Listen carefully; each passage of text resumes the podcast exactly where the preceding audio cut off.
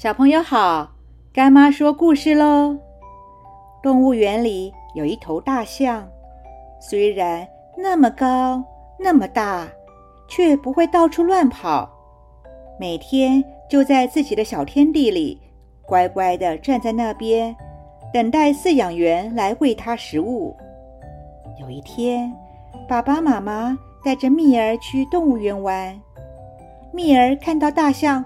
乖乖地站在那边的时候，觉得很奇怪，于是问妈妈：“妈妈，为什么大象都不会乱跑呢？”原来啊，大象在它还是小象的时候，就被管理员用一条小铁链给拴住了。当时小象向往无拘无束的生活，于是拼命地挣扎。小象的腿被弄得到处伤痕累累，即使这样，还是没有办法挣脱那条小铁链。最后，小象只好放弃挣扎逃脱。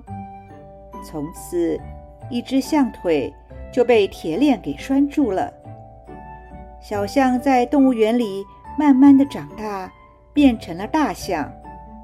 可是，象腿。依旧是被一条小铁链给拴住。虽然现在力气大了，应该有可能挣脱小铁链，但是大象却再也没有想要去挣脱它，因为大象被失败的经验限制住了，因此失去了挑战的能力，所以这一辈子都要被小铁链给拴住。这个故事告诉我们，不要因为曾经在学习上失败过，就放弃了学习。如果像大象这种被失败经验绑住的人，就是一种画地自限的行为。孔子跟我们说过，一个人不要画地自限，不要还没有尝试过就说自己不行，也不要因为一次不好的经验。就放弃了再次尝试的机会，就像很多食物，不要还没有吃过，就说自己不爱吃。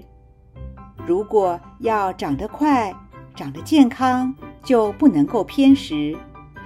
任何事情一定要愿意尝试，勇于挑战，这样才能学习到更多的东西。我们很容易画地自限。把自己局限在一个小圈圈里，有时是因为自己没有信心，害怕学习新的东西，或者怕新的东西如果没有学好，就会觉得很丢脸、没有面子。有的时候是自己不喜欢，所以找理由、找借口拒绝。任何学习、尝试。刚刚开始的时候，或许很辛苦，也许没有办法很快的有成就感，所以我们也要学会自己鼓励自己，随时给自己打气加油，告诉自己，只要愿意付出，愿意跨出去，愿意学习，愿意一步一步的前进，最后一定会有达成的时候。如果像大象那样，最后它不是被铁链框住，而是被自己给框住了，画地自限，放弃了尝试的机会。现在干妈问你，有没有画地自限过？有没有还没有尝试过就先说不要？有没有因为有失败过的阴影，就自己放弃再一次挑战的机会？现在。知道什么是画地自限了吗？我们千万不要被自己画地自限了，要做个愿意尝试、勇于挑战、不怕失败的孩子。今天的故事就说到这儿，我们下次见喽。